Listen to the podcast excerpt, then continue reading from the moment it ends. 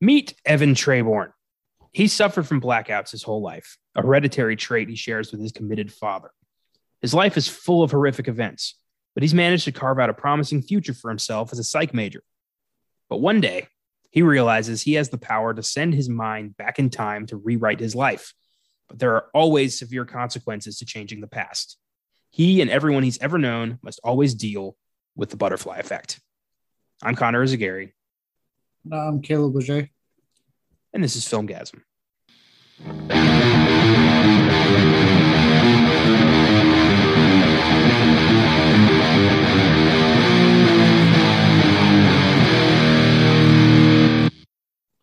Happy Wednesday and welcome to the 148th episode of the Filmgazm podcast.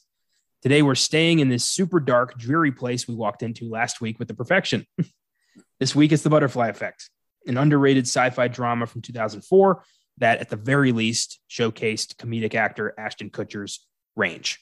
He never really went this dark again. I don't know why. You know, you know, comedy sells, I guess, for a guy like this. And uh, here we are with this one film that showed his potential. So, Caleb, what is it about the butterfly effect that made you bring it to the show? Uh, so I actually like a lot of. I remember when I was in. God, this came out 2004. Yeah, I was there in elementary or middle school when it came out. I forget. It's hazy as I get older. Um, but you know, this was a movie that was talked about a lot. Actually, like I remember kids seeing it talking about like the really fucked up stuff in it, and um, I didn't watch it for years. And a, a friend of my of uh, the family had like three movie collection, and I was like, oh, I want to check it out. So I watched it, and I just like there was just something about this movie. I fell in love with it. Um, as soon as I watched it, I I think it just has to do with the fact that like this movie really to me is the most realistic depiction of like what can happen if you try to change just one little thing in your life for the better, or in this case for someone else's better and it's the most realistic realistic look at like to me life in film. Like well, I'll talk about more as we go, but there's just like scenes that happen that like to someone could be like that kind of happens randomly. And it's like no, that's just how life is. Things can happen in a split second. This movie showcases that, and um, I just I'm I will always defend Ashton Kutcher in this role. I think he is fucking phenomenal in this role. And I like you said, it's the only time he went this dark, only time he went this traumatic I, I would wish audiences had warmed up to when it first came out so we could have seen him do more uh, stuff like this. Yeah, I think so. Um, I've never really been that big of a fan of his, but I do appreciate his work in this film. I remember watching, I watched this because you recommended it. You had told me this was such a great movie. And I, for years, had thought, no, not, not going to bother with that. And then uh, my mom bought a bunch of DVDs off a friend at work, and the Butterfly Effect was one of them. So we had it in the house, and I thought, eh, I got two hours, and I put on the Butterfly Effect, and I expected 100% to hate it, but it's really engaging. It's really, really dark. I mean, unapologetically from beginning to end, there's no happy ending. There's no light at the end of the tunnel. It's just dark pain, agony, and a lot of rape and uh, just an unfortunately somber film, but really creative. And time travel movies, especially, are difficult because you have to establish all sorts of rules. You have to follow those rules. It's so easy to end up with plot holes, and there are a couple in this movie, but they're you know easy to miss. Mm-hmm. And I I did enjoy it, and I hadn't watched it since uh, I think it was like 2016, 2015. It's been a while. So I'm glad we watched it here. Uh, we have, uh, by accident, done three awfully rapey movies in a row, with the third one coming next week. We apologize. Didn't intend that. Just happened. um, Was it the intention? here we are. Own it. You know, till somebody points it out. yeah, I will say uh, when you mentioned like the the time travel rules and stuff, right? Like you're right. There are like minor plot holes with like I think like one or two scenes, but for the most part, I really appreciate that. You know, and having seen this a couple of times, like this film sets up very basic rules and commits to it. It follows them constantly throughout the whole movie, and I really appreciate that. That here we have this like really like almost independent type film that does a better job of setting up rules and following them than some of the bigger budget time travel films I've sat through. Yeah, that's true. And actually, I think on this show particular, I think we've only done a, a couple time travel movies. I think we've done this, uh, Bill and Ted's Excellent Adventure. Uh, that might be it. I think that's all we've done with time travel. I know we did Back to the Future on Oscar Sunday, and then you know whatever happens on the sneak preview. But here, time travel is not something we've really dipped into. So this ought to be pretty interesting. I always, you know, talking about time travel always brings up all sorts of questions, all sorts of scenarios, especially in this case when you can literally project your consciousness into your memories, Right. which is a very interesting way of t- to time travel. Yeah, well, it does that in the film. Also, like I think we're also like about it really exposes that idea of like if you could change something in your life, because we've always talked, especially as you you always talk about right. What's something Yeah. which you got a second chance, and this one explores that, and it explores that of like being able to go back and change something, and that in your head be fine and dandy, but then what are the ramifications? What does that cause because you want to change this part so bad? Yeah, exactly. The whole concept of the butterfly effect, it's chaos theory. You know, a butterfly flaps its wings here, volcano goes off in Japan. Are the two correlated? Perhaps. It's all about, you know, the ripples. You know, if I go back in time and, you know, one day in my childhood I go left instead of right, I come back now and, you know, maybe there's a nuclear war in Korea. Who knows? it's that's the crazy thing about this stuff is you really don't know how this shit correlates Mm, and the smallest detail can just completely change everyone's world. It really does introduce so many fascinating scenarios for the film to explore, and it really does uh, own up to that. Yeah, I I think it being dark actually like I can understand. I think it's smart that the film is dark. I don't think this would have worked had it been a super light like this kid had a great life type of thing. You know what I mean? Yeah. Well, why would he want to go back and change anything if his life was so perfect? Exactly. I think by making it so nihilistic, so bleak, it is what makes it engaging because you get presented with a scenario where you're like, of course we would want to go back. Of course we want to change these things. You know what I mean? But then of course the movie keeps showing you why, hey man, it all this, you know, you hear it all the time, bro, right? Everything happens for a reason. Big saying a lot of people hear. And this movie almost enforces that. Like you shouldn't change it because these things happen for a reason. As shitty as some of these things are, they happen for a reason. And if you change it, and you want to fuck all this up. Yeah. It's uh oh, by the way, um, we are doing the director's cut here. Um, the I think admittedly better ending, uh, which we'll get to. Right. It we'll get to it, but I, yeah, I think it's better. It fits with the theme of the movie more. Yeah.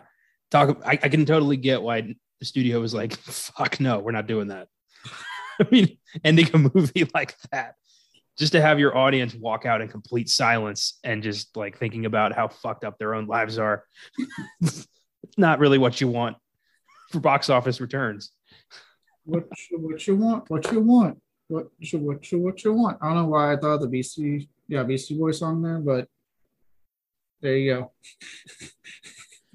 Oh my god I I yeah. If even if I I would even I come in, I know I always make fun of studio execs and stuff, and they're really out of touch with the audience. I would 100 get get if they sat there and went. We need to change the ending at least. Like, holy shit, dude! Like, we want the audience to walk out somewhat happy. Holy fuck! i like to imagine this started out as like a sequel to dude where's my car and it just turned into this nihilistic dark ass movie that's not what happened i just like to think that's what happened Also, lo- like I'll say it, that's probably the best comedy. Uh, Kutcher's son and Steve Where's my car. I fucking love him and Charlie Scott in that movie. oh, i fucking hated that movie I love that movie. I thought What's it was mine so say? stupid. Dude. What's mine say? Sweet. All right, but what does mine say? Dude. Mm. I could see it was just I don't know. I wasn't prepared for it to be like for them to be so stupid. I thought it was going to be more of a, you know, I thought it was going to be smarter. I I don't know. I don't have any excuses. I just didn't like it. I say I liked it. I like the dumb humor in that movie. Uh, the butterfly effect, blah, the butterfly effect was written and directed by Eric Bress and Jay Mackye Gruber. They created the TV series Kyle XY, which ran for three seasons from 2006 to 2009. Remember that show about the kid who didn't have a belly button? Oh yeah. Yeah. I don't know what it was about. I just know that from the preview. I'm pretty sure he was an alien or a clone or some shit. I didn't watch it. About to say, I've never seen that. I tried this one. I was like, what's the big deal? He doesn't have a belly button. Apparently, I was in the minority there because it lasted three fucking seasons and had a, a following. So Apparently, I think it got canceled and they had to like rush the ending. We're like, oh, by the way, he was this. um, and they also. Hmm? So nothing beats the shitty ending I had to sit through with Chilling Adventures of Sabrina because Netflix just wouldn't give them a fucking answer. Isn't that, just, rush. isn't that just the fucking worst when a show has to cobble together some half-assed ending because the the the uh, channel didn't give them a heads up? It's really it's like just give them the heads up so they can do an actual ending at least.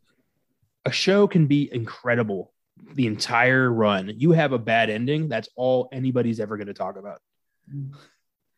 Yeah, luckily Sabrina's going to get corrected. They're doing um I think it's called Curse of Sabrina. I forget what it's called, but they're doing a comic continuation to make up for it.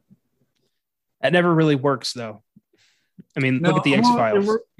Uh, not for the X Files, but it works. It's worked hella uh, good for Buffy. They're still going, I think. Well, Buffy didn't didn't have a bad ending. No, I didn't. But I'm just saying, like, it does work if it's done right. So it could work for Sabrina. I know the showrunner is heavily involved with the comic. Speaking of Buffy, I just read that um, I love these tangents. It's my favorite part of the show. Um, Disney, I guess they own Buffy now. Oh, motherfucker. Yeah, go and on. I didn't know that. I don't know why that made me mad, but go on. They're doing a uh, a book series, a book trilogy about uh, Willow's daughter, who's both a witch and a slayer. And I'm intrigued. Buffy goes missing or something, and she has to help find her at the like it's the new Sunnydale. They rebuilt Sunnydale from that fucking crater, and I don't know, but I might get those. I like the world of Buffy. So do I. I've been I I need to read the comic continuation more because it was really good what I read. Uh, I read most of season eight. I didn't get to the. uh I, I I was looking for one of them for years, and I finally tracked it down, and then I never kept going. so I might have to just start over. It's been a yeah, while. Yeah, some reason they're kind of a bitch to get. Like, so all have all these different editions, and it's like, yeah, I figure out which. Uh, but uh, yeah, I remember when they were talking about reviving it, and no one was excited for it. yeah, and then you know Joss Whedon turned out to be an asshole, and now it's dead in the water, probably forever. Yeah, and I'm okay with that. Like between like the zero fanfare, like the zero fan interest, and then the whole Joss Whedon scandal, I'm like, ah, good, okay. If there's one thing that was right, we don't, we're not getting that Buffy revival. I'm sorry, yeah. I don't. Anyone can do it if it's not Sarah Michelle Gellar. She was so good in that show. I agree. And now you know we'll just get the continuously remastered Buffy where they make it widescreen and you can see the craft services table. I wish God, I wish they would do a, a like it right because you can do X Files put off a fucking HD transfer for Christ's oh, sakes. That was beautiful. I, I remember seeing that for the first time, thinking like, is this the same show? This looks gorgeous. Dude, I was watching on Netflix when they did it, and I didn't get the heads up that Netflix was like getting it also. So I was watching like I think season three or four, and it just switched to fucking HD, and I was like, this wasn't looking that good before. it took me a minute. I was like, what what's going on here? And then I had read, oh yeah, they're prepping the Blu-ray and the streamers got the HD copies already to stream. Um, so yeah, it's it can be done. Just for reason they fucked it with Buffy, and I'm I going to hold out hope. So I would love to, a Buffy Blu-ray set one day. I haven't seen the remastered episodes, but I just I love the idea that there could be this big emotional moment, and then right off to the side you see like the key grip grabbing a donut. just that that image makes me laugh. Really, a really disgruntled PA just flicking everyone off in the background. Just I want to see like you know, like Spike gets you know one of the characters like gets in a fight or gets killed or something, and then in the show they're gone, but in the background you just see them like grabbing a coke. like the actor's done for the day, so he's on his way out. oh, completely ruins the magic. really does. Turns it into a fucking school play. God, I'm really enjoying my show Buffy, you know, and also seeing the fucking PA in the background having his lunch. Oh my god. I wonder if Angel had the same problem. I don't think they attempted to do HD on that yet. Oh, well, I wonder what we'll see. Is there's I, I will get, it's not the time, but I, I fucking love Angel. That there's something about that show that just resonated with me more than Buffy in some cases.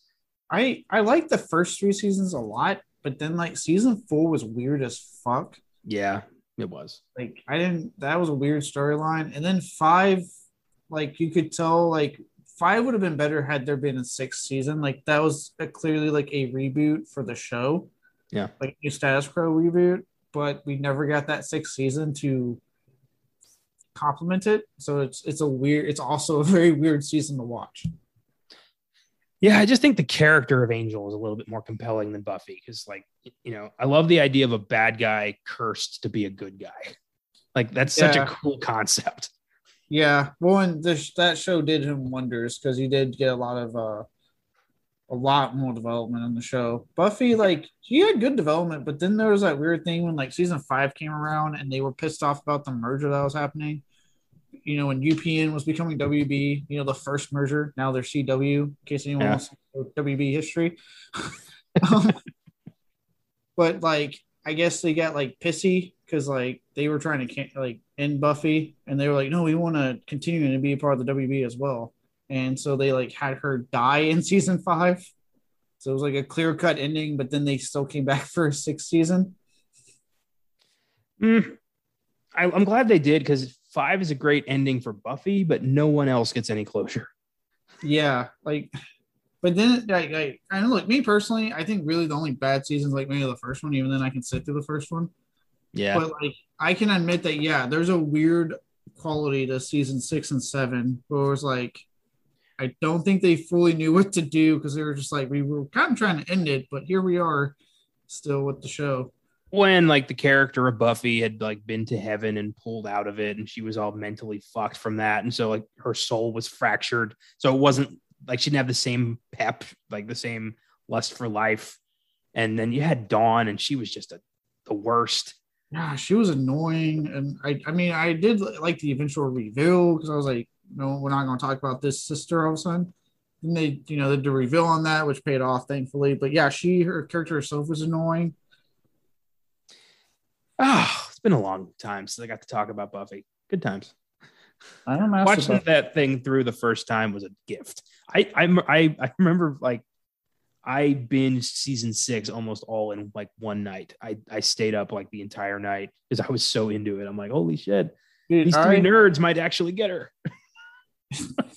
Dude, I remember when I like for years because I would always, you know, everyone, if you know me, I have would tell people like, like one of the first things you know about me is that my number one crush of all time has been Sarah Michelle Gellar because I used to watch Buffy as a kid when my parents watched it and just watched her. I didn't understand what the fuck was going on in the show. Except there was this pretty blonde woman kicking ass. And so when I went to college, my the but my buddy EJ, who pops up randomly in the show, mentioned, um, you know, he, he found out he's like, you should really watch it. It was when I was on Netflix at the time. And he's like, you should really chance it. He goes, I know it's mainly because of your crush, but I think you'd like it a lot. And I was like, okay. And I actually decided to just watch it this time. And yeah, I fell in love. I was like, as soon as I got off class, I'd go home and just watch Buffy. Fuck my social life. I wanted to watch Buffy. Personally, I always had a thing for Faith. Uh, Eliza Dushku. Yeah. Yeah, she was hot. She was really attractive. Charisma Carpenter was really attractive in both Buffy and Angel, in my opinion. Good times. Good show. I remember I was hesitant to start Angel because my mom was a huge Buffy fan when she was uh, about my age. And uh, I remember as a kid watching her, she had season two and seven on DVD, weirdly. None, none of the other ones, just two and seven. and so she would catch reruns. And um, I remember the bad guy from season seven, Caleb. Like, I remember him. And I remembered like a moment where Angel shows up and like punches him.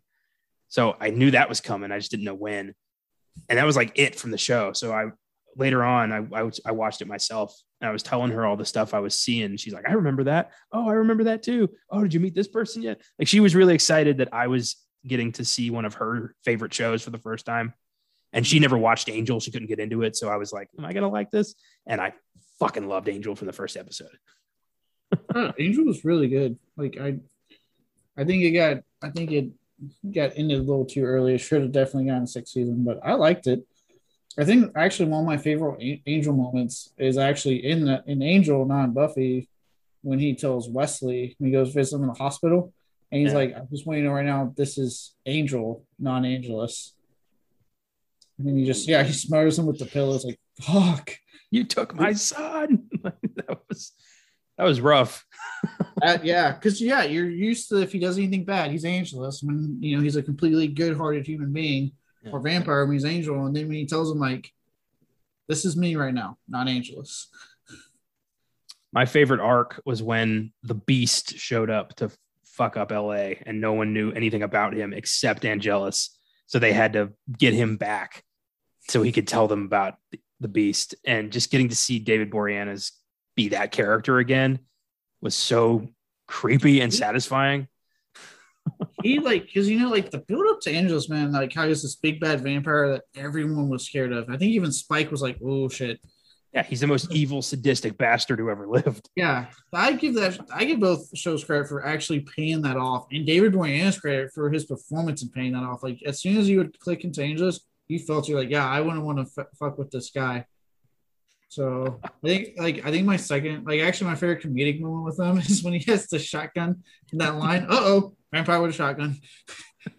well, just the idea that they had to break like Faith broke out of prison to stop Angelus. Like she was full on like I'm gonna be here to serve my time. I did the wrong thing. I'm a better person. And Wesley's just like Angelus is back, and she's just like step away from the glass and jumps through, and she gets to hunt him. It was so fucking cool, man. Like just as a longtime fan, I was like, this is neat. Good times. Damn, I might rewatch now. Once I start talking about this shit, it gets in my head and I just want to see it again. Well, it's just good shows. I could rewatch those all day. Oh, I've done them both like four or five times at this point. It's comfort food. Yeah. oh, I don't remember how we got there, but that was fun. Uh, anyway, Eric Bress and J. Mackye Gruber, they also wrote Final Destination 2. So, yeah. And one of them wrote The Final Destination separately, not the oh, team. How do they write one of the best horror sequels and then one of the worst horror sequels within the same franchise? I think because they wrote one as a team and the other one, one of them did solo. So clearly the talent lies in the other guy. Because I love Final Destination 2, but The Final Destination is honestly to me the only bad one in the entire series. It's the only one where if I when I marathon, I'm just like, ah, fuck. That's one franchise I still have to watch. I've seen the first one, but I haven't seen the rest of them.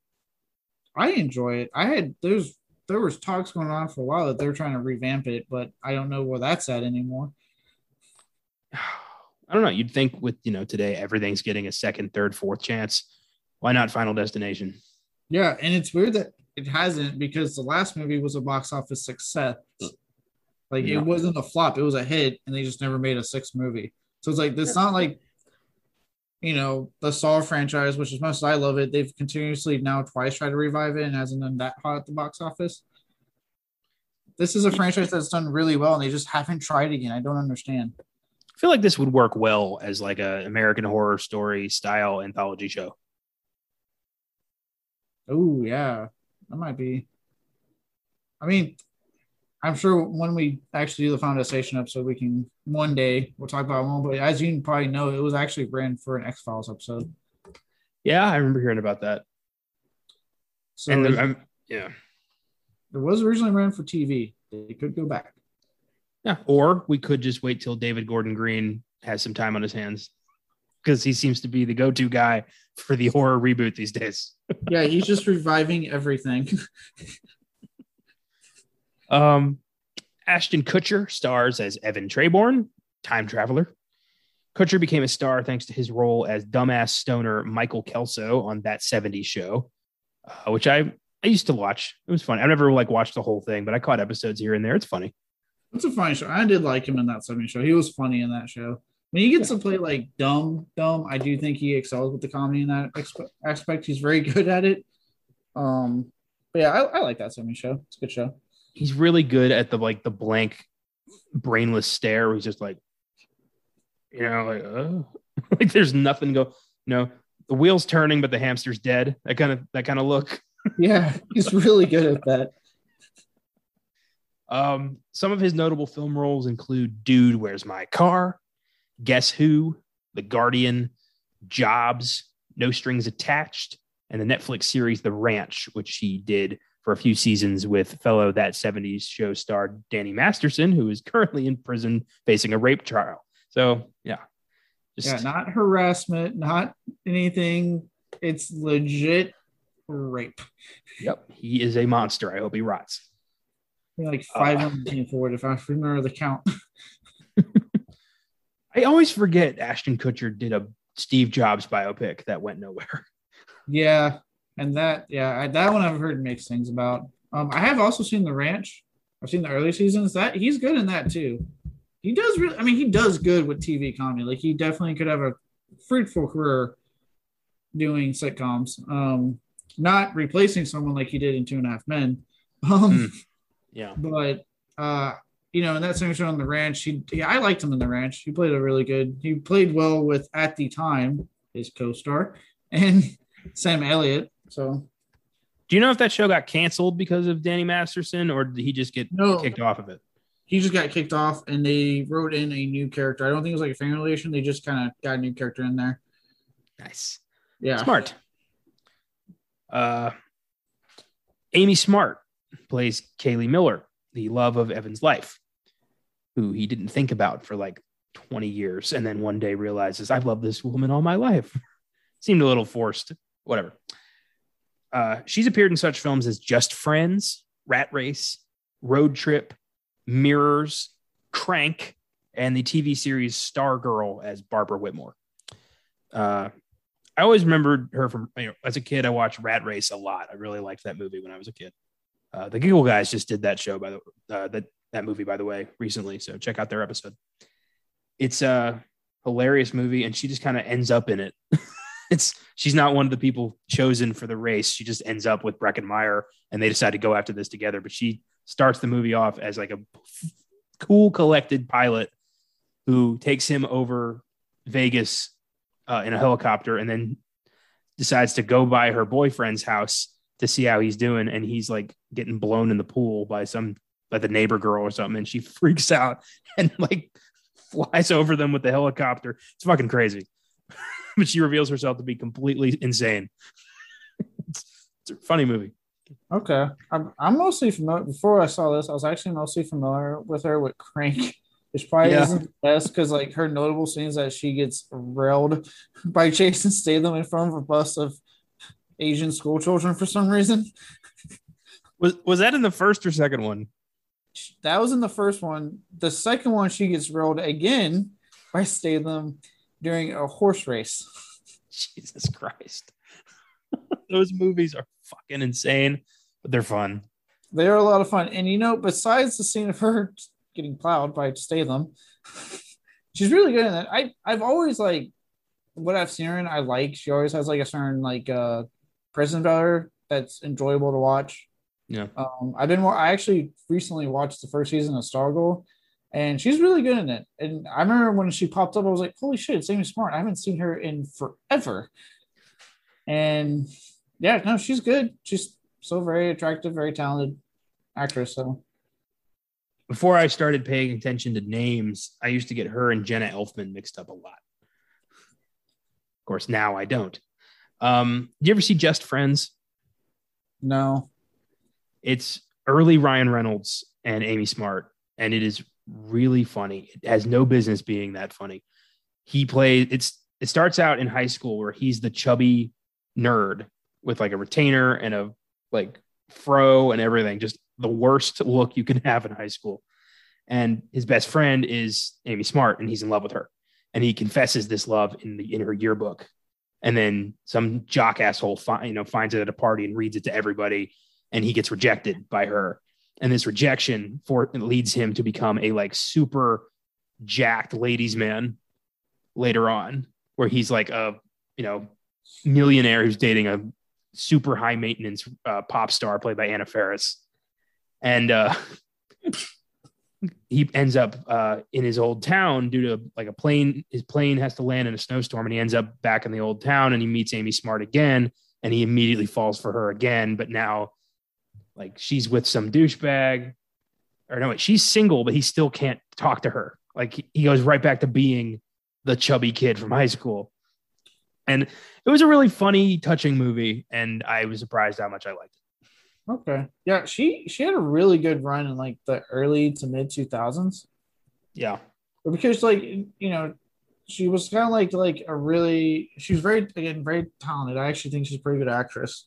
But she also like she was very like she was a she's pretty. She's a very beautiful woman. And so she played a lot of those type of roles, but it worked for her got her a hell of a career and still going. I mean, she now has a successful show that she's in. So just Stargirl's coming back for season two. Well, I noticed she also does a lot of voices on Robot Chicken, which is cool. I, I saw her name a lot. I, am I've been binging the show and I see her name in the credits a lot. Dude, Seth Green gets some amazing fucking names in there. Like Sarah Michelle Gellar pops up on the credits a lot. Yeah, she's played Buffy a few times. I was I watching I was watching one. I love that Seth MacFarlane plays Santa Claus. Just I don't know why, but that makes me laugh. And there was one where they were like, you know, is in one of the premiere episodes where they always get canceled the season before and they have to like figure it out. Well, they go to talk to Seth MacFarlane and they're like, look, it's Seth MacFarlane, creator of American Dad. And he goes, whoa, whoa, whoa, please, creator of Family Guy, please. I don't know why. Just that made me laugh. I remembered that. Robot Chicken's great. I fucking love that show. I still laugh at the Kratos one when they made fun of like you know the first three God of Wars. They asked like the sex mini game. Now, pleasure your lovers. Uh, they're all dudes. I know.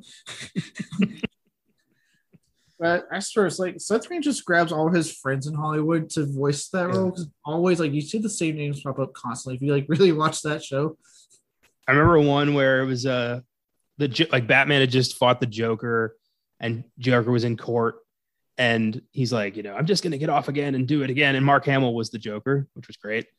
And the judge decided to be harsh and gave him death. Oh yeah, I remember that one. And he's like, "What?" And he's like about to be executed. And he's like, "I want to live." No, I'm sorry. Like, he, he completely panics. it was so dark, but it was really funny. have you seen the one where the gummy bear has to like bite off his own foot? I'm happy yes. me there. oh God, no, no. oh my God. I just watched the one where um it was Toy Story, but like Andy was in high school and he like shows up to plow some chick and they're all like, What? And he forgot his bong, so he takes Buzz and like rips his brain out and turns him into a bong. And he ends up like mentally just like freaked out, like fucked up, and Woody's like, you know, good night, sweet prince, and smothers him with a pillow. it's like, what the fuck is this? that show gets so so dark out of like nowhere. Oh boy, good stuff. um, the last actor I want to bring up is um, Elden Henson, who plays Lenny the poor, disturbed, accidental baby killer who gets the short end of the stick every single time Evan time travels. Uh, Henson is known, uh, I say, mostly these days for playing Foggy Nelson on Netflix's Daredevil, and he's appeared in such films as Idle Hands, The Mighty Ducks, Lords of Dogtown, and the final two Hunger Games movies. And I fucking hated him in Daredevil. Um, at least the first two seasons that I watched. Just if I found out my best friend had superpowers, the last thing I'd feel is betrayed. like, why do they always do that in superhero movies and TV shows? Like, how could you not tell me? Like, it's the he's a superhero. Those bad guys are trying to kill me. That's par for the That's course. so you but don't know Kingpin, Foggy? I'd be more like, like, so you're not really blind, huh, asshole? like that, that's what I'd be more pissed about. My God. Yeah, I just I thought his character was I, I preferred Jon Favreau in the 2003 movie because he was just a, a bro, like a buddy. yeah, I haven't seen either in so long. Like as soon as I got done with season three, don't ever have not gone back to it. So I have a soft spot for the 2003 movie. Uh, some about that movie just I enjoy it. I, it makes me happy to watch. Maybe because I, you know, I, I saw it for the first time when I was eight, and I loved comic book movies. I didn't care if they were good or bad. I just I loved all of them, and some of them just stuck around. Yeah, I mean, hey, I'm glad you like it. I, I don't. I think the most I took out from that was like I thought the chick that at the time I did not know her name. I was like, oh, the chick who plays Elektra's hot. Kimono teenager, you know. And then I sat, then I learned her name, and I sat through the movie and went, "Oh my god, bad." I never did watch Elektra. I did have standards.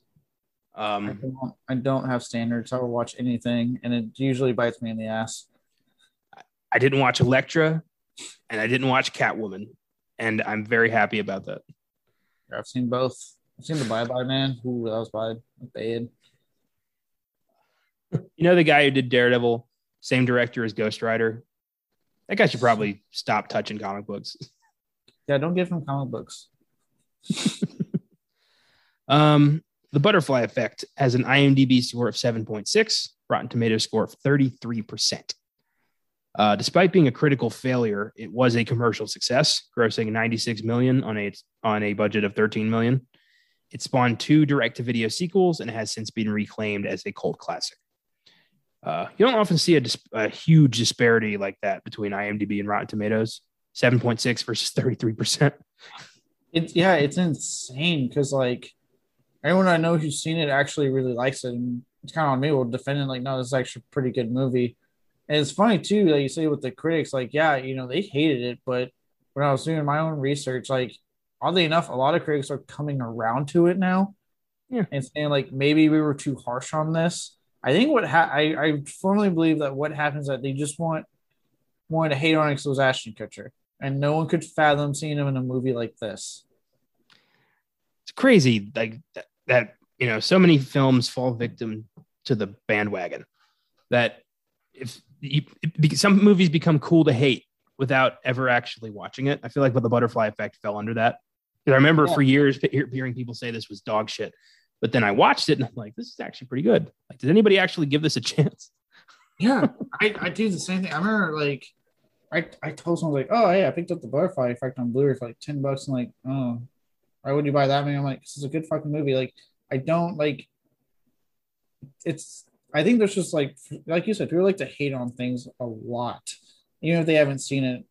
You know, it's kind of like uh, obviously I like using like Nickelback as like the example. Like people hate on them, yet they are so like a commercially successful band. So like, how much do you really hate them, America? Because they're still going strong. Um, same with like a movie like this. Like, I think people just like, just like there's this weird thing I've noticed with like Ashton Kutcher, man. Like, it's love it or hate it for a lot of people. And I think a lot of people here like, oh, he did this make up the butterfly effect where he's not being funny. Ew. And it's like, how about you actually watch it and give it a chance? It's a it's a really smart, clever film that I will defend it anyone. You know, when that 70s show came out, I never would have thought that Mila Kunis would be the one who had the most successful post career. I don't Just, think anyone did. Hmm? I don't think anyone did, much less that her and Ashton Kutcher are married now in real life. It's kind of touching that they, you know, found each other again later in life, ended up married. That's that's sweet. Whatever happened to Topher Grace? He Remember him? Up, yeah, he pops up randomly, man. Like I'll be like, what happened? And then I'll watch him like, hey, it's Topher Grace. That whole cast, like, whatever happened to that the guy who played Fez? I don't know. He really did not have much of a career afterwards. I know he was, I think, Bob the Builder. He was on some cartoon for a while, and then that ended. It wasn't Bob the Builder. It was like I forget, it was some kid show that he was on for a while and then it ended. Um, and then the chick that played Donna, I mean, she had she had Orange is the New Black, but that's over. I think she popped up on the ranch here and there. Yeah. Uh, who was that guy who replaced Topher Grace in like the last season? I forget his name, so I've never seen him since then. I don't even know who the hell that guy was. Nobody did. Nobody cared. No one cared. We all wanted Topher Grace, but you know, he wanted to be a big fucking movie career guy. Nobody likes a cousin Oliver. Do you even get that reference? Yeah, no, it's a that's that's from the Brady Bunch. Good man. Two points for you. You can get that reference. Wow, wow, little gatekeeper question there, buddy. You gave me a blank stare. What am I supposed to work with? I knew what you were talking about. Oh, so the butterfly effect. Uh, let's finally talk about this movie because we've kind of been talking about Buffy and Robot Chicken the whole time. um, so right off the bat, the first like 20 minutes to a half hour of this movie are oh, Jesus Christ, like so uncomfortably dark. Um, yeah, it, this movie really hammers home that he did not have the best uh, up, upbringing, and not well, not not like his mom was a bad mom. She looked like she was a good mom doing her best. He surrounded himself with some not so great friend. So two friends are fine. One friend. Why would you hang around a fucking psycho like that? I don't know. I think because like you can tell like him, you know, obviously him and Dior have like a thing for each other. I really feel like in that friendship, it's only because that you know that was her brother, and he probably didn't. I don't think anyone else would have stood stood for his shit. Yeah, it's rough. So we get to meet Evan and Kayleigh and Tommy and Lenny because every group of kids in every movie since the dawn of time has to have a fat kid and uh, at least one girl and at least one fat kid.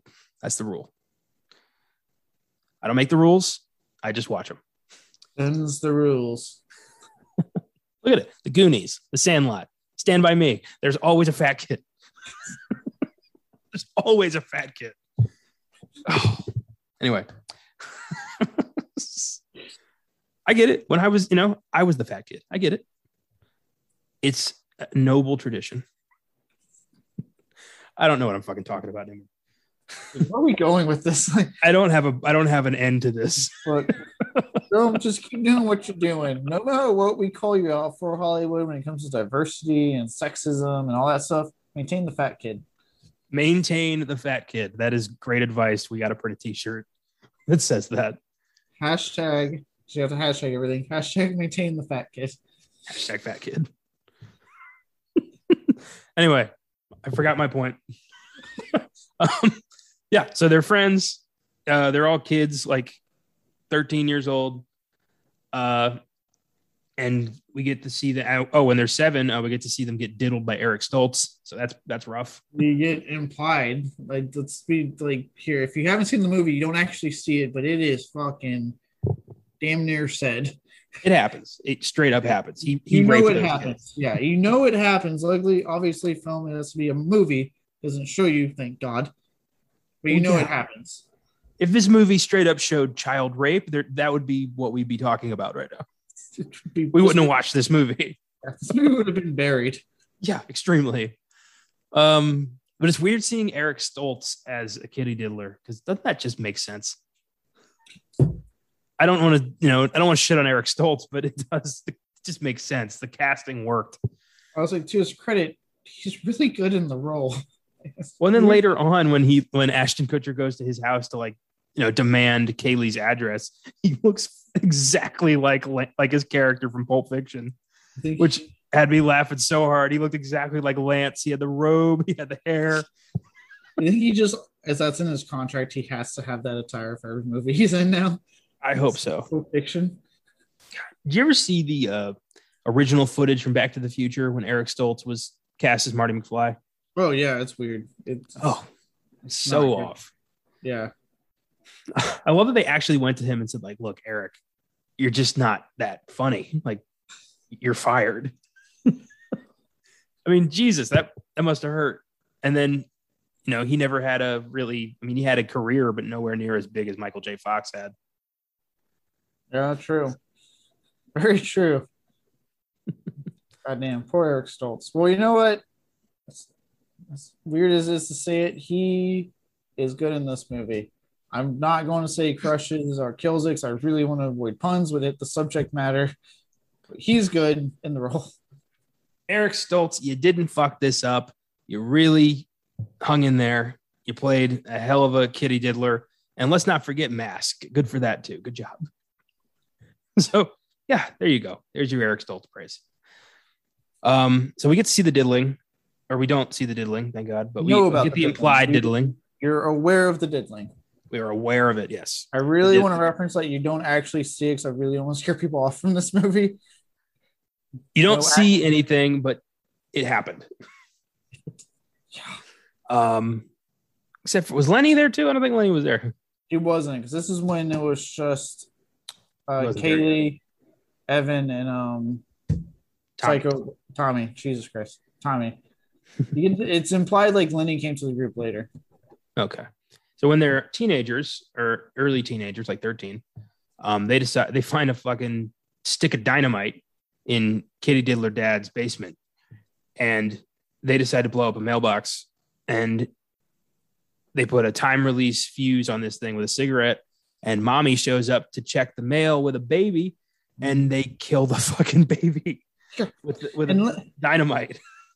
let me point out a lot of what's happening right now. The film smartly does not actually show you any of this. Like this initial scene, you actually don't. I don't think you see the. You don't see the mom and the baby initially. You it's all their reaction, and then it cuts later because the film sets up for later. So there's a lot of uh cutting ahead, which Yeah. at first you're like, "What the fuck? Why are we doing this?" Yeah. But again, it's actually the film being very smart, knowing what they're going to do later. It's setting up for the fill-ins later when you actually have to travel. Well, and throughout all this, you see that Evan has uh, blackouts where he forgets traumatizing moments of his life. Uh, so we don't actually see what happens with the dynamite. We just see Lenny is catatonic, and they're all saying, you know, we never speak of this again. So Yes. Evan doesn't know what happened. He just knows something really bad happened. Yeah. He even has the line when he's like, "Hey, what happened?" Like he comes to, he's like, "What? What, what happened? What's going on?" Mhm. And um, you know, when uh the they get Lenny, that they're taking him to the hospital, and his mom's like, "You can't blame your blackouts," and he's crying and like, "No, I really don't remember." So, and that's uh, again was a, also a really smart way for them to obviously. I know they weren't going to do it, but just never just imply that diddler stuff because right, he blacks out. Right, you have it to where like the dad's like, "Hey, let's go down the basement, get the camera," and then it fucking cuts. Does that cut again? And they're in the basement, and he's just like, "What's going on?" Oof. So messed up. So we're already 20 minutes in, and we've got, you know, thematically, we've got diddling and a dead baby. So we're doing Yeah. just great. Yeah, should point out you don't know about the dead baby initially, but you know something bad happened. Yes. Uh, then we go to the movies. It's 1995, so all the kids are seeing Seven, See the end of C seven somehow. Yeah. And of course Tommy's an asshole. He talks during the movie. He's screaming, "Look at that fat fuck!" Because he's just the worst human being on any level. Yes, Uh, he also uses some other choice words that we can we will not say. Mm-hmm. We're not Matt Damon. We stopped using these words a while ago. Um, yeah, for if you want to know what the hell that means, just Google Matt Damon and it'll be the first thing that pops up. Uh, so Evan and Kayleigh decide to go out to the lobby, have a little smooch. Tommy sees this and is like, "The fuck? How could you, my best friend, who's so obviously attracted to my sister, be kissing my sister? How could you do this to me?" And then like some kid knocks him over, so he grabs a pole and just fucks this kid up. I was going to say, can we talk about that? Because every time I've seen this movie a couple of times, and that still gets me. I'm like, how he is effective at taking this kid out. Like, doesn't look at him. It's like a John Wick moment. Just doesn't look at the guy, grabs the pole, shoves it into his face, and starts beating the shit out of him. I don't remember this kid's like 11 and this this guy was like at least three feet taller than him and he just yeah, fucked him up with a implied pole. that the yeah, it's implied that the guy who tricked him had to be. I would I put him at like 16, 17. Yeah. like earliest. And it's like 11, 12 year old fucks him up. And the girlfriend's just like, stop hitting him. Oh my God. And then as punishment for Evan kissing his sister, he fucking steals Evan's dog, throws him in a sack and lights the sack on fire. What the fuck? Yeah. Now this part along, so there was a diddling, right? When I first watched, I was like, oh my God, Jesus. Obviously, again, you don't initially know what the fuck happened with the mailbox you learn later. So it wasn't until we got to this I went, oh my God, what is this fucking when I initially was like, dude, what is this movie? Like, I have, I know there's been diddling, and now there's a dead dog. What's, what am I in for here? This is the darkest shit. And I'm thinking, like, we're this is the beginning. We haven't even seen Ashton Kutcher yet, except for that brief moment at the beginning. Like, what is this? And yeah, uh, Tommy is like, you know, stay a fuck away from my sister. Uh, the dog is burned. Um, I don't remember the fallout from that. I think shortly after that, uh, Evan moves away with mom. His mom's like, I heard what happened with the dynamite. I know it was you. It's on the news. Yeah, I know it was you, Evan. You broke my heart. Not quite that dramatic, but it was, uh, you know, they have to get out of there. Oh, Evan met his dad, who is a committed schizophrenic who tried to strangle him. I was like, yeah, again, the movie being smart doesn't tell you shit. It's setting up. So all you see is him go to me his dad, and then next thing you know, it cuts to him being choked out by his committed father. You're like, yeah. And again, you're sitting going, oh my god, it's like only 30 minutes in. There's also that scene, that other little scene when Evan's just holding the knife in the kitchen randomly. Mm-hmm. Yep. And you're like, I remember just watching, like, again, it was like this weird mixture of like when I first watched this, going, what the fuck am I watching? And why do I want to keep watching? yeah, I kind of want to know, like, is this going to get better? Is it like, not is the movie going to get better, but like, are things going to get better? like, are these people going to be okay? I mean, damn, it's a rough day. I don't think it all happened in one day. I mean, Jesus, oh, imagine? Jesus, that was one day. So how'd your day go? Well, uh, I got diddled, uh, killed a baby, and kissed this, the, my best friend's sister who then proceeded to get retaliation by killing my dog. That's how my day went. You're just like, Jesus Christ. All right, I'm going to walk away. Also drew a knife on my mom and got strangled by my dad. So what do you want to do tomorrow? it can only go up from here. I mean, yeah. I don't think it could get worse. Holy hell. Um, so Evan moves away, tells Kayleigh, I'll come back for you. Spoiler, he fucking doesn't. And he well, I mean, ends up in college. Let's also remember this movie came out 2004, so getting able to reach out again to people was a little bit tougher. He, she never left that town. yeah, well, I mean, her whole dad situation, the original timeline. Well, he could have tried harder. He okay. knew the situation. He knew what she was living with with dad and Tommy. Yeah, I'll give you that. I at the same time I understand just as someone who's gone through life. You just like he probably just moved on. I'm sure there was stuff there we didn't see. He's like, I got to be a psych major at so and so state, and he, uh, yeah, he's Ashton Kutcher now, which is awesome. He's now, you know, he grew into Ashton Kutcher. It's got to be a bonus when that happens to you. He grew into a stoner looking college Ashton Kutcher because Kutcher nails the look of like being in college with like the hair and the beard and the lanky appearance. Like, yeah, this is a guy that doesn't have a lot of money for food and that's why he smoked quite a bit. The only thing I don't buy, I'm like this. I, I know this is this is going to sound a little uh, elitist, but I'm looking at this guy and I'm thinking this this guy's no grad student. wow. We're not you know, that shaggy. You know, Kutcher's like a super successful businessman. Well, Evan Treborn is fuck all. So my point stands.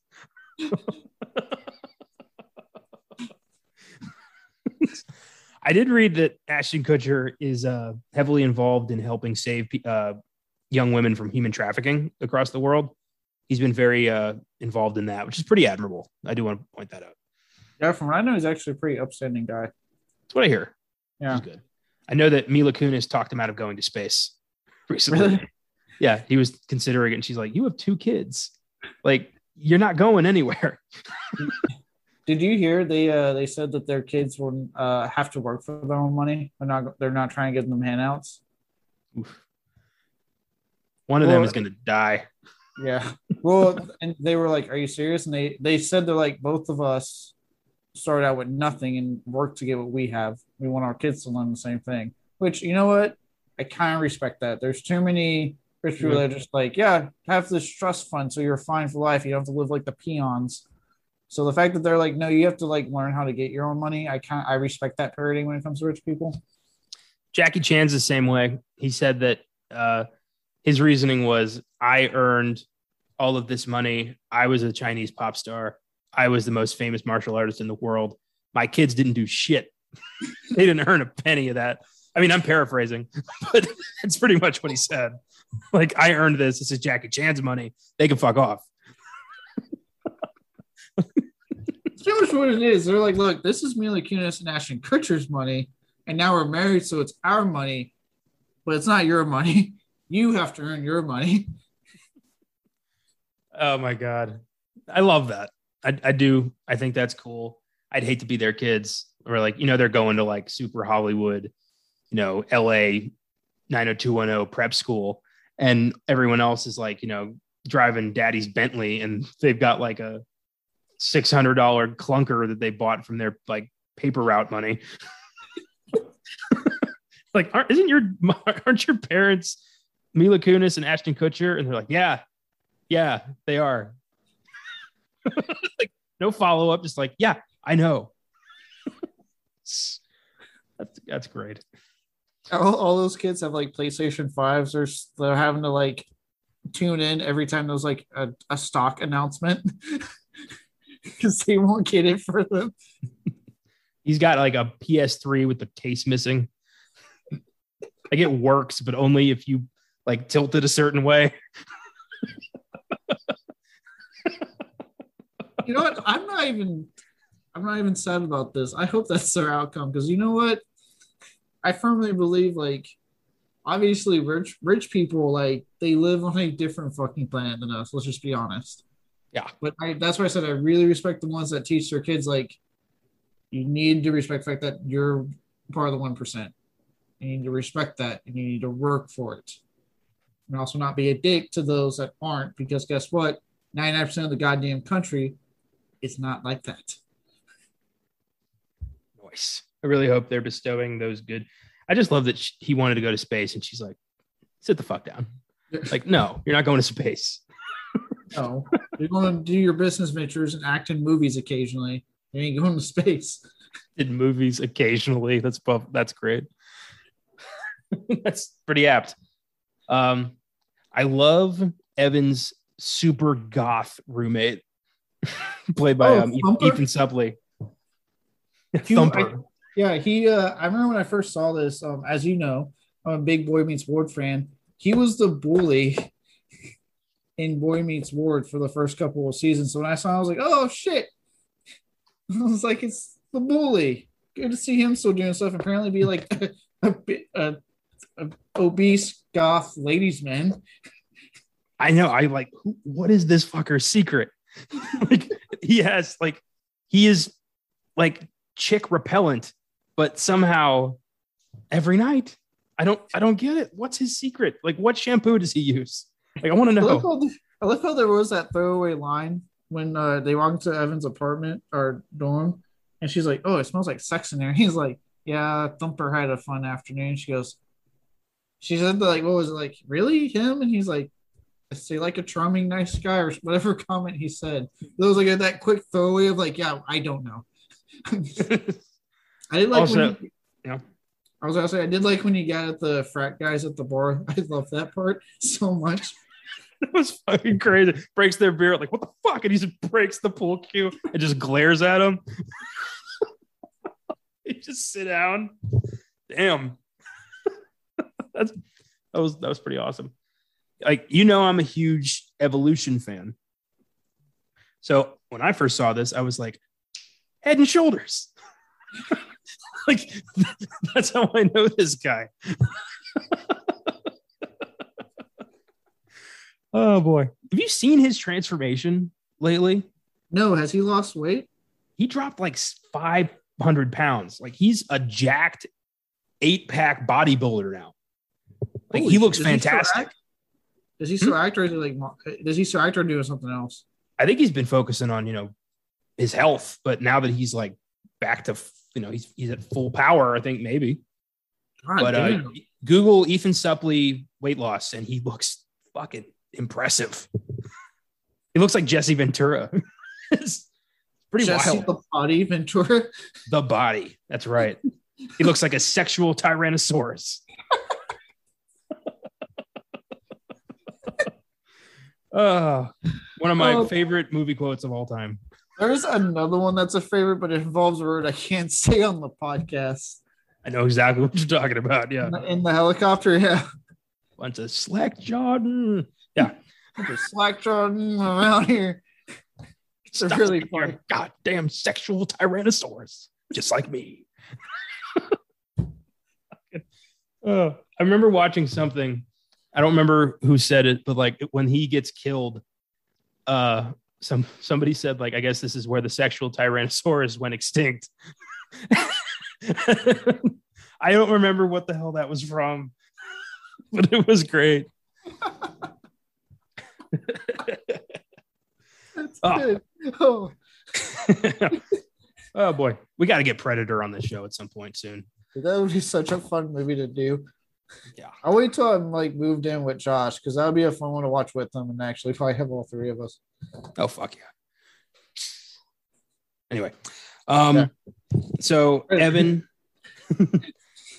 Evan, um, we learned has been keeping journals since he was a kid, and this girl he brings up to his apartment wants him to read from the journals, and he starts reading about the time that psycho kid killed his dog, and she's like, "Keep going, I'm loving this." what the fuck?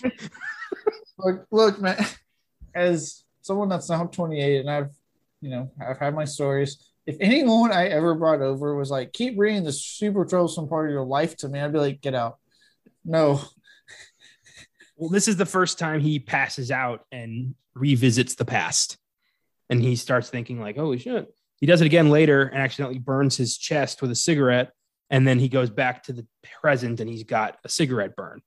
So he Yeah. starts learning, like, holy shit, I'm not dreaming. I'm going to the past. Can I change things?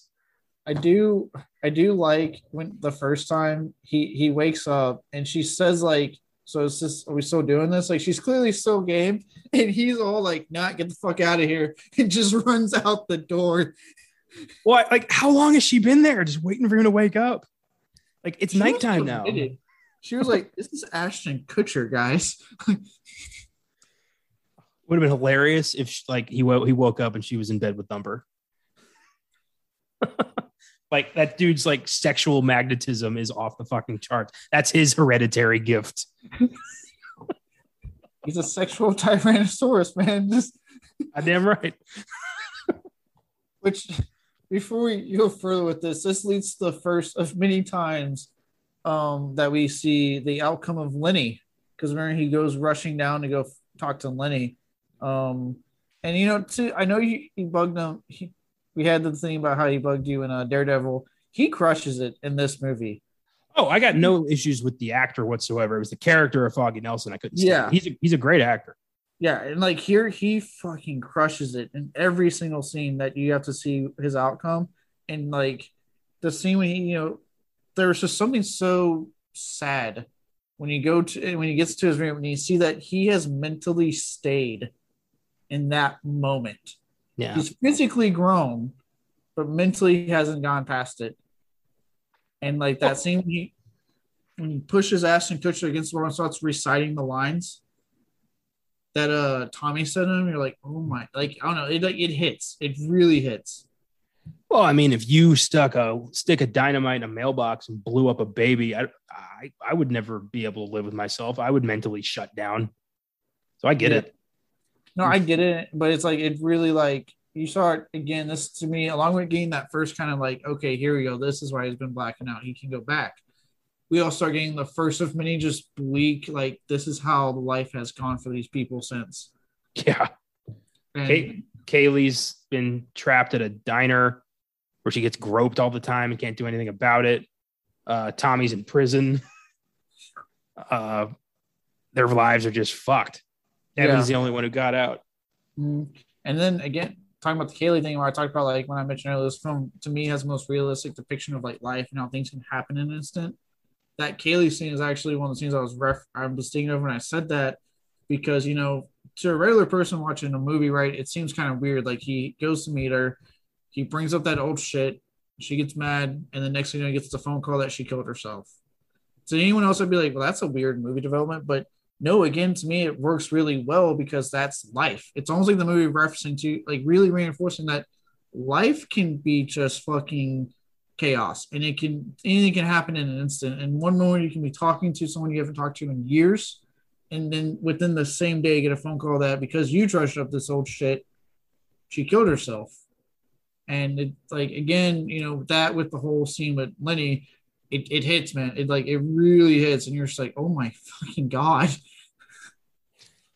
Yeah, I agree with you, man. And it makes sense. You know, she's been repressing this for years. She's been fighting that this happened, and then the guy who said, you know, who she loved, comes back years after saying that he was going to come get her comes back and is there just to ask like did your father rape me when i was a kid like what the fuck? I mean, just to drag drag all that back, and she's probably already fragile enough, deal you know, living with this guy and everything she got to deal with with her brother and her life. So this really just was like the straw that broke the camel's back. Oof. Yeah, and uh, again, I know I've been, you know, I defend Ashton Kutcher in this movie and how great he is, um, along with you know Lenny.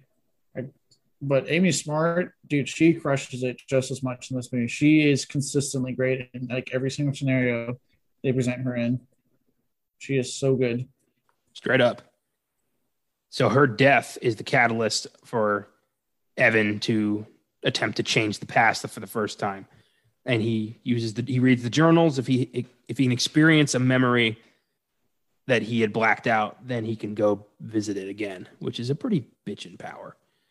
Uh, yeah. Would you rather have that or Thumper's sexual magnetism? because that's clearly a superpower. that's a tough. You know what? Just because I don't want to deal with like the headaches that everyone kept getting, I'd probably go with Thumper's sexual magnetism. Yeah, I'm sure it's the headaches. That's why you want that power. Sure. don't lie to me. Look, I can go around and say I'm a sexual tyrannosaurus for the rest of my life and it not be a fucking like quote. It's a true thing. you you can, but should you? I I don't know. I will. Good for you. I I had that power. I would also yeah, I don't know. Yeah, okay. I want that. But I'm gonna own it. I want it so I can bang every hot chick I see. I don't give a fuck about headaches. I do. He was getting nosebleeds. Like Jesus Christ, those looked intense. I'd I'd be more scared about the consequences of like, you know, yeah, I can make my life better, but whose life am I going to fuck up in the process? I, I don't know if I'd be able to live with that. Yeah, which I mean, this movie shows that he can't live with it because every time he goes back, something's worse, and he's trying. He says at one point, "I'm trying to make it good for everyone." You can't do that. Can't please everybody. In fact, the one outcome that did please everybody, he was in a wheelchair with no arms. Yeah, he had the bad outcome. Yeah. Um, well, and his mom had cancer. That's why he went back. He was gonna kill himself and just be done with it, but his mom had cancer. That's why he went back again. Mm. Oh, anyway, the first time he goes back and uh, ends up in the little in the basement with uh, Eric Stoltz. I love that adult Evan in little kid Evan's body is so funny as he just says like, "Hey, fuck bag," just threatens him, and it works. He's like, "Okay, I won't, I won't do it." like he gets really scared of this kid. Yeah, which you could make the argument on this one that this probably wouldn't be enough to stop a fucking known diddler. But again, it it's effective. It works because you would be freaked out a little bit if like this seven year old talked to you like a full grown adult. Yeah, I'd be like, please and, stop locking it out of my house. it's pretty, yeah, it's pretty awesome. But also, he makes the mistake of saying, "And discipline your psycho son." so what he does is he pours all of his anger and resentment and need to diddle into Tommy mm-hmm. and turns Tommy into a goddamn even worse psychopath. But yeah. Kayleigh ends up just fine. And Evan ends up a fucking frat douche in the future. I loved that that he's just like wearing yellow and everyone hates him. yeah. he's, a, he's an asshole. I love when he had to do like the uh the pledges and he you could tell he's like not his heart's just not in it. He's like, uh, and then he had to sh- do the the Greek alphabet, which did make me laugh. It was good having that quick little moment of comedic Ashton Kutcher, at least in that one scene when he's Yeah. doing the Greek alphabet. I loved when he runs into Thumper in the hallway and asked him what time it is. And he's like, What? You Forgot your fucking Rolex. Fuck you. Jesus. I think what was it, frat bro or whatever he said. Yeah, going like frat douche or something. Uh, but him and Kayleigh have been together forever. And I love that he does the romantic dinner and she's like, This isn't you. Like she loved douchey asshole Evan so much. She's like, Why aren't you more of a dick like you were? Why aren't you an asshole to people more?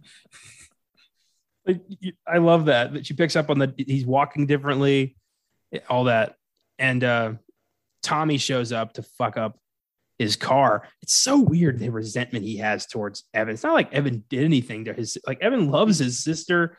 It's this weird controlling thing and this jealousy. Yeah, it's really weird. Which and kudos to the actor that played the adult Tommy throughout this movie, because again, like other one, he crushes. Like he probably has the most like along with Amy Smart the different changes throughout like the different scenarios, and he is good every single time. Well, he comes out with a bat and threatens Evan. And Evan is like, I am so tired of this shit, and just channels all of it, all of his hatred, and beats Tommy to death with an aluminum bat. Like, Jesus, that was rough. Yeah, again, another scene that just shows you how like quick life can change, right? Like along that suicide thing, here's finally Evan got it, right? He has a pretty damn good life here. And because he couldn't like put his emotion in check, kills a guy, and is sent to prison. Oh my God, prison. This is uh harsh and really tough to watch. Probably the most difficult part of the movie. Yeah, but Um, there's a shining light in it. Kevin Durand. Yeah, we're gonna talk about that in a minute. Why like, is Kev why is Kevin Durand a cholo in this movie? he's one of the best goddamn character actors out there? That's why. they gave him a like a Mexican mustache and a beanie and said, You're you're a Latin king now. And Look, look, he played a fucking like Russian in the Strain, for Christ's sakes. it just was like for a second they're like, that's not the blob, it's the blob. And it was just a weird role for him. I loved it, but it was weird. I did. This was actually in this. This was one of the scenes I got talked about a lot back on like I guess the schoolyard, want to call it when I was in school. But uh, you know the scene when he has to prove it to him, and so he goes back. Which, granted, this was one of those minor like, this is a minor thing. Like this would have affected a lot more, but whatever. And he like slams his hand on the spike. I remember that was talked about so much in school. Like people were like, "Oh my god, it's the scene when he slams his hand." And yeah, it's it's it's fucking effective. I remember going, "Oh my god, Jesus!" It's effective, but it's also the most glaring plot hole in the movie, like by a Yeah. lot. It is the one time where it glares because he doesn't have the headaches or anything. It's like, oh, okay. Which I forgot to mention on the frat thing. I love the scenes when they when he wakes up and he has to like the the memories start coming in. The Yeah. film, I love how the film does that, where it's almost like literal pain because it's like your brain is now taking everything out that you once knew and forcing this new stuff into you, and it hurts them every time. Well, I love the, the sound design, the weird like stretching noise they use, like ripping paper. And it's just like you feel that shit. I mean, God, to be flooded with a lifetime of new memories like that has got to be just agony. Yeah, there's hmm. no way it feels good because it's it's all at once, and like his nose is bleeding. It it's, it's fucking effective. Like it, I love those scenes. They are so effective, and probably the best to me, the best use of like utilizing memory imprint Im- implant whatever you want to call it into someone's head after like they literally changed an entire lifetime's worth of stuff Yeah, for sure. I saw something similar in a movie I watched about a year ago. I don't remember what the film was, but it had a similar take on uh, new memories being added into the conscious. I got to remember what that was. Uh, well, anyway, th- for me, the reason the stigmata is the uh, most glaring plot hole is because if he did that, if he goes back in time and stigmatas his hands, Carlos is going to know him as always having those wounds it won't be new to Carlos. So it wouldn't work like that. Yeah, well, and like I said, it's established that every little thing changes something, but this time doesn't. And and even like at least like that knife scene, which proved to be nothing, like they did at least quickly cover it to cover their bases. There was like no preemptive set for this one. I also love that that's all it took for Carlos to be like, I am loyal to you to the end of time. like I will do anything you need me to do. Just name it, Jesus. Just that's all it took. Talk about a fucking ride or die in that instant. Like, all right, I got you. You're mine now. I believe you. Well, and like that scene where Evan goes into the Aryan cell and is like, "So, what do I have to do to join your gang?" I'm like, he starts dropping slurs, like oof, hard to watch. Yeah. And he's like, "So do I suck your dick now or?" like he's just very straightforward about it. That that's a really tough scene because like just like this movie is like has a really realistic depiction on life. From what I've heard about prison, and I have a buddy, a very good, another very good friend of mine that's not a, a, a officer, police officer. He worked corrections prior. Uh, a lot of what's in this movie is pretty accurate to how it goes down in prison. So it's it's it's fucking tough to watch. Um, even like the little scene when they're messing with him and he gets his drones back, and he and he almost has that fear like, when the fuck am I getting out of here? And like they take his stoners, like you feel you're like, oh my god, I really want him to get out of this situation. Because holy shit. Well, I mean, he he doesn't get out of there unscathed. Like they they do rape him. Like when they grab him at, at night when they they bribe the guard. Oh yeah. They snatch him, and then the next scene he's like mopping the floors, clearly distressed. Like they raped him. Yeah, yeah. He just uh, like a kid, I guess, as an adult. Dear God. Also, I wanted to point out, I read this in the trivia. All these scenes were filmed in a real prison, and all the extras were actual prisoners. What the fuck? yeah. How did that get? How did that get like okayed? 2004. It was a lawless wasteland. we didn't give a shit about anything. Um, I love that little moment when they're eating, like when these they're at chow time and everyone starts just taking all his food, and Carlos just grabs his muffin and gives it to Evan. Like, mm-hmm. what's the deal here? Like, is this like what's with the cholo with a heart of gold? It's just it's a weird thing that I don't know, but it is cool that he just like went over went to the Aryans with them after he stabbed that guy in the dick. Yeah, I like how he almost forgets to like close the the fucking cell. Like you kind of see on his face, he's like, "Oh shit, the cell!" Like they can get in here if I don't close it. When he's holding it, like hold, hold fast. Like it's hold like, the door, hold yeah. the door. That's right. Game of Thrones reference when everyone liked it. Good times. And then from there, Evan goes back in time to is that when he saves the dog, right? Yes. And tells Lenny, like, you're going to take this sharp thing and you're going to cut the, the bag open. And Lenny fucking kills Tommy. like, the shit.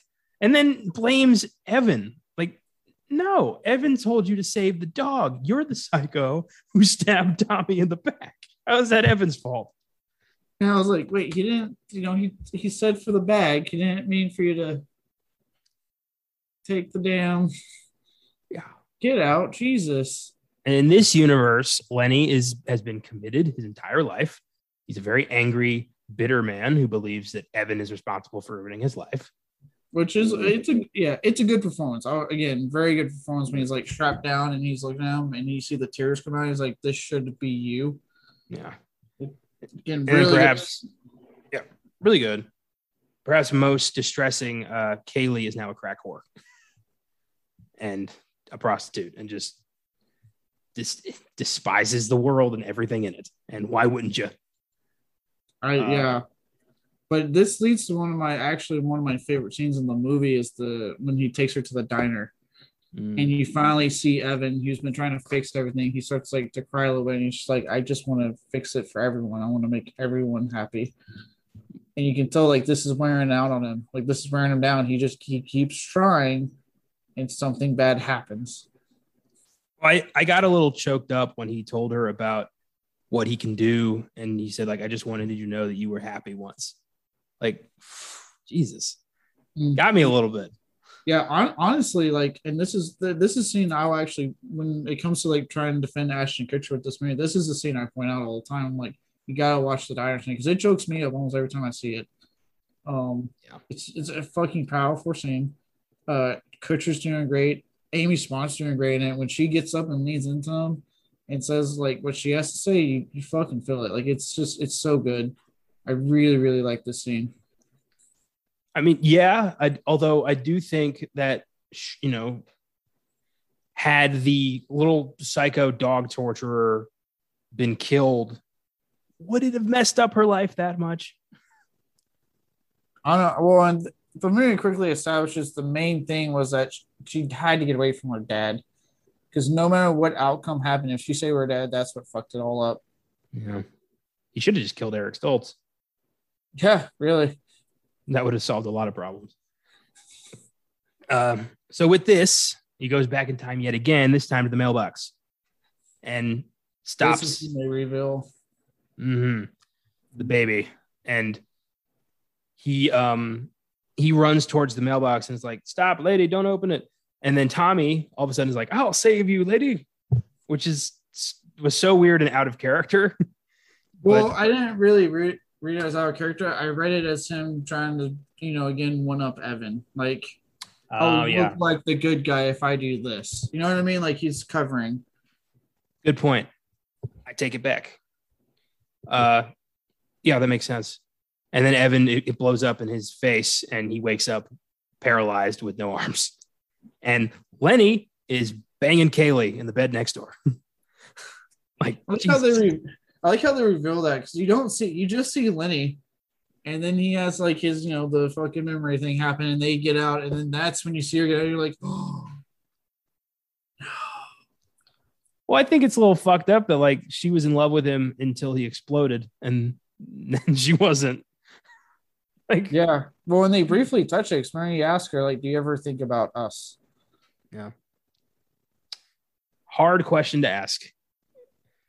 Uh and she's like, Yeah, all the time. But I'm with I'm with Foggy. So this this ain't happening. He he has arms. I'm with him. That's basically yeah, that's kind of what the deal is here. Like nobody's saying it, but that's what's happening. He has arms. He can do things to me that you can't because you don't have arms. Oh, ouch. I mean, he's got nubs. You got to do something with that, right? Well, nub play. Well, I don't know. oh God damn it! There is a there's a subgenre of that. I'm not gonna get into that on the podcast. There is everything for everybody. We I was. I, I was literally about to be like, no, that's not, and I was like, wait, there is, uh, yeah, okay, yep, I take it back, back. I don't know. It's just, and then I, my favorite thing about this universe in particular is Jesus Freak Tommy. I love Jesus Freak Tommy. He's such a good guy. He saves Evan from suicide and is like, I got to help you, man. Like, I love this Tommy. Like, what happened? Like, why couldn't we get more of that Tommy? Yeah, I like how this Tommy. Well, and that's what I like. Again, you referenced earlier, right? So in all their timelines, he does it for like it's consistent. Evan ends up with a good life, but no one else does. And then here you are, finally, he gets it, right? But it's almost like again, life being life tells him you can have a life absolutely where they are all happy and living a good life finally, but you won't get that. Mhm. It's like, Well- yeah, either you get the one where you're happy, they're not, or you're not happy, but all three of them are. And he was okay with that until he found out about his mom. Like, that's what he went back to stop. Yeah, and well, and at first, yeah, because yeah, he has that was getting ready to kill himself, but then Tommy saves him. I did like that line where he's like, "I can't even kill myself," right? Like, like, like Ashton Kutcher does such a great job at this point when he's selling. He's just hopeless, done Evan. Like he he can't do this anymore. He's trying so fucking hard to make everyone happy, and it always fucks up. I think that's the one where he travels back to his dad and asks him for advice. Like, what do I do? And he's like, you got to stop. You can't keep doing this. And he's like, fuck you. I'll I'll give you a ring when I've fixed everything. Like a little arrogant. Yeah. And then that's when it's revealed like you have to again why the director's cut ending works because then it's clearly said like you can end this, you have to kill yourself basically. You have to end it with you. Or else it's going to get passed down to your kid and so on and so forth. Break the cycle. Mm-hmm. Um, so with that, he goes back in time to Diddler and he's like, guess what, fuck bag? And grabs the dynamite and lights it and ends up blowing Kayleigh to pieces. Like Jesus. And then wakes up committed because he, you know, he was a child who murdered another child. So he ended up in an asylum. Like Jesus Christ. And uh the doctor's telling him, like, there are no journals. You invented them as a way to cope. And he's like, Give me my journals. He just, Again. just panics. Yeah, again, another great performance moment from Kutcher though, when he is like clearly just lost it. Like, do not tell you know what I mean? Like you can see it in his eyes when they're like, "There's no turns." He's like, "No, no," because you know obviously he doesn't want to live a life where he's committed. No one does, but like you can see the panic, the fear, the hopelessness in that moment in him. Yeah. And then mom gives him the home movies and he locks himself in the office, writes a letter like if I if anyone's reading this, I fucked up. And the home movies are his way to go to the womb. And here's the ending. The studios were like, no way. Because we see a baby commit suicide in the womb. I mean, God damn. Yeah, just wrapped the umbilical cord around his neck and just died. And I felt so bad for mom because this was her fourth stillborn baby. Yeah, yeah. it dude, it's you know, like it it's I'll say like it's bleak, it's nihilistic, it's a fucking downer of an ending, but the movie builds up to this ending. The movie there's lots of lines of dialogue if you're paying attention that build up to this, that this was the ending they intended. And to Yeah. me, as dark as it is, it's the most sense that this ending makes. Because it does exactly what he tried to do in that timeline where he had no limbs. Kill himself so that the other kids can have the good life. And sure enough, that's what they got. And they got the good life. And, and ultimately, this film, I like how it, it, I know I'm kind of cutting ahead to like the last shot, but when it blacks out on Kayleigh, this film's ultimately about her. Evan's our main character, but the film's about her. Everything he's doing is for her. So the fact that like that's how that film's in, showing her happy, getting married, she's had this life. Evan won. He finally did what he was setting out to do. As sad as it is to see our main character go, and as bleak as that fucking ending is, it's good in that regard. Yeah. The psychic said, like, you have no lifeline, like, you shouldn't exist. And this is the payoff for that. You know, with him dead, Kayleigh and Tommy go with their mom. They live perfect life. Tommy's the valedictorian. Like Lenny has a good group of group of friends. The mailbox lady and her baby are fine. Everybody's fine. Mhm. I hope eventually his mom was it was like able to adopt or something because oof. Yeah, Um I think it does show her getting married too. I believe like she finds someone. Come here. I know. I think it briefly showed her. I don't remember. Uh, so yeah, so that's that's the end of that. Uh, here are some filmgazm facts. Number one, Evan's mother makes mention of having previous late term miscarriages before Evan was finally born. This information does more than just set the stage for the alternate ending in which Evan watches his birth video and strangles himself in the womb. It also adds intrigue as to whether these were natural events or perhaps Evan had siblings who suffered the same fate and decided to end their own lives just before being born. Because this is a hereditary power. Who's to say those children weren't born, found out about this, tried to change things, fucked it all up, and had the same realization that Evan does? Yeah, because it's like it's implied like you know the only reason she's not with her dad is because he got committed. Yeah. So like, how many times did they try? You know what I mean? To have a kid. Oof. That's that's a downer. And if she adopts, then this hereditary thing completely stops. Exactly. Yeah. Oof. Or you know has sex with another guy who doesn't have this issue. Oh yeah, that's right. She could just do that. I forgot about that. Yeah, it's dad's problem. It's not her problem. She she needs a different dick. That's what I'm saying here. You got to get some new dick. Clearly, this dick is tainted. You got to get some new one. You got to get a new one. Maybe maybe a couple. Experiment. Have some fun. You, you deserve it. What's her name? Andrea. Get that dick, Andrea. Get, all the dick you want, Andrea. It's just not the one that's committed because that is bad dick. Yeah, that's that's toxic dick. You don't want that dick. Oh. Remember the first episode where it was just me awkwardly talking about The Shining? How far we've come. Can I just say that, like, before we go through the rest of these film guns and facts, I'm really happy that somehow this film, as dark as it is, has been somehow a lighthearted episode. Levity. You need some levity, or else we're gonna both blow our fucking brains out at the end of this thing. oh. Um, number two, there are four alternate endings. Most of them involve Evan and Kayleigh having a chance meeting as adults in a timeline where they never knew each other as children. In the first, Evan turns around and talks to Kayleigh at the same time.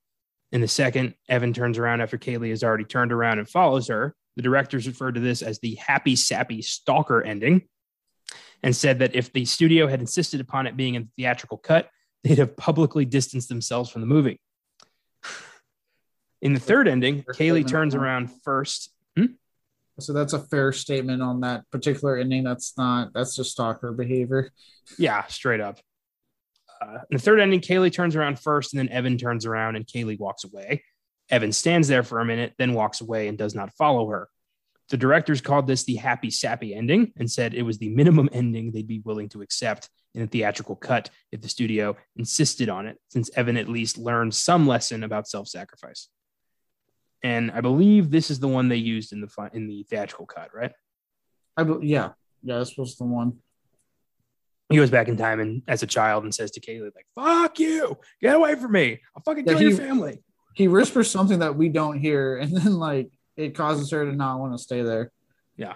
Um, I I personally like understand where the director's coming from with the studio. Um, because like I said, I much for the director's cut ending. It just thematically fits with the rest of the movie. Yeah. Um, I but at the same time, yeah, I do get where the studio's coming from because it's such a bleak movie. I get where they were kind of like maybe for a general audience, we don't want them to end on a note of a dead fucking baby in room. but uh and it's not like it's really not the worst mandate ending I've seen from a movie by far. Not the worst. Um, because yeah, you I mean yeah, they they meet, they other, and then they walk away. So Evan clearly learned the lesson of like this just isn't meant to be. I'm gonna go about my life. But it, also leaves potholes open, like he still has that thing. So maybe if he does get with someone different, he's gonna have a kid that's gonna have the power, you know, the power, and then like it's there's still a lot of things that like don't get properly closed up for, just for the sake of a happy ending that whereas the director's cut ending everything gets wrapped up like every possible scenario gets like wrapped up with that ending straight up. And the fourth ending is the one we see in the director's cut where Evan goes back to the, the birth, strangles himself in the womb. This was always a director's preferred ending, but it was deemed by the studio to be too grim for theatrical release. And uh, yeah, so there were two sequels. First up, 2006's The Butterfly Effect 2. It follows another guy with the same powers, played by Eric Lively. Erica Durance from Smallville co stars. Uh, you told me you've seen these two movies. So, uh, how was Butterfly Effect 2? oh, it was awful. It has like no relation to the first movie. I think they make a quick reference to it in the newspaper for no fucking reason other than just to have it. Um yeah and like the i remember the main character if i recall the main character was a complete fucking tool bag throughout the goddamn movie. Like the most unlikable main character i think i've ever had to watch and there's like these like randomly inserted gratuitous sex scenes with them because that's one of the things he goes back to like fuck this one hot woman. I don't think it was Erica Durance. So for all you fanboys, I know you're a big into her, Connor. I don't think it was her. I think it was another lady. Curses, foiled again. um, next up was 2009's The Butterfly Effect 3 Revelations. This time, another guy uses his time travel powers to solve his girlfriend's death. Rachel Miner of Supernatural and Californication co stars. How was this?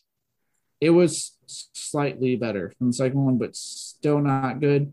Uh, the idea of using it like this one kind of sucks as like the Hellraiser of sequels to me when that like it really could use like it didn't need the fucking time travel element. They just put it in there so you could call it Butterfly Effect 3.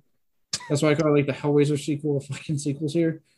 Um least definitely more interesting. The character's a lot more fucking better to watch. I'll say yeah, the main character way better to watch than the sequels. But it's just like these both these sequels just to me they just completely missed the mark of what the first one's trying to do, and that is to me what I what I always take from this the first film right that the sequels just do not get is that oh, as much as life can suck, everything happens for a reason. And that going back, and as much as you want to sometimes go back in time and change things for the better, it's not the right thing to do because it's just going to make something worse for someone else. So you have to find a way to move on. Yeah. And that's Dad makes always, that. Hmm? I'm going to say that's what I always take from that first one. And it's why to me, like neither sequel works because they don't do that. They just insert the time travel stuff from the first movie. Well, dad warns him in the first movie. He tells him, you know, you cannot play God. It's not our right. Like, just because we can do this doesn't mean we should. And Evan's like, fuck you. I'm going to make everything great. And uh, nope. Uh, I give the butterfly effect an eight. It's bleak as hell, but it's intriguing and entertaining, mostly thanks to the committed performances. Yeah, it's. I think I gave it on this slide. It's edging towards a nine. I really, really like this movie. I'm a big defender of this movie. It's, I think, as grim as it gets, the themes are very relatable for people in this movie. Uh, if you can get past the darkness of it, you're in for a treat. the The cast is fucking superb get if you're watching this seriously, get past Ashton Kutcher as a comedian and give him a chance. He pulls off a hell of a performance, and I wish he would have done more. I wish the audience would have reacted better, so he would have been, I think, more willing to do more, um, like this. And also, I didn't mention it. The score for this movie is actually like a low key underdog type of victory because the score is actually really good in this movie too. Yeah, it's pretty bleak, uh, but also with like a le- little like tinge of hope that mm-hmm. keeps Evan going because you need that. You need that spark. Uh, yeah, good call. Thanks for listening, everybody. Hope you enjoyed the show. Thanks to the entire Filmgazm Productions team for making these shows happen. Austin Johnson, Josh Allred, Caleb Leger, of course. Special thanks to Andrew Bachman and Juwan Carter, the Giggle Guys, for all they do with their show, and to Ryan Leon for our kick ass theme music we're, we're creeping up on our 150th episode in just two weeks. We got a big one planned, but until then, for next week, it's time to revisit a 2016 home invasion thriller that has a sequel coming out next weekend. A bunch of assholes try to rob an old blind man with a stash of cash hidden in the closet. What they don't expect is the blind man to be ex military, highly trained, and crazy vengeful. Next week, we're tackling Don't Breathe, just in time for Don't Breathe 2, which comes out August 13th It's been a minute since I saw this. I saw it at the movies. Uh, I was into it until a certain scene, and then I didn't care for it. I'm hoping, since I know it's coming this time, no pun intended, I will be able to uh, be a little bit more prepared for that. So maybe, yeah. maybe I'll like it a bit more. See, I love this. I love Don't Breathe, even with the the twist that you're talking all about next week. Hopefully, those who are listening right now have already seen the movie know what we're talking about. Even with twist, I, I love Don't Breathe. Fede Alvarez, a fucking great new voice in horror between Evil Dead and Don't Breathe. So I, I loved it. Right on. Uh, I hope I like it more. I did give it a seven in 2016, and I'm hoping you know it's been five years. Hope maybe it got better. Uh, also, don't miss the 1949 Oscar-winning drama *The Heiress* on Oscar Sunday, and James Gunn's *The Suicide Squad* on Monday sneak preview. Until then, if you ever travel back in time, don't fuck things up worse than you already have. And while you're in the past, keep watching movies.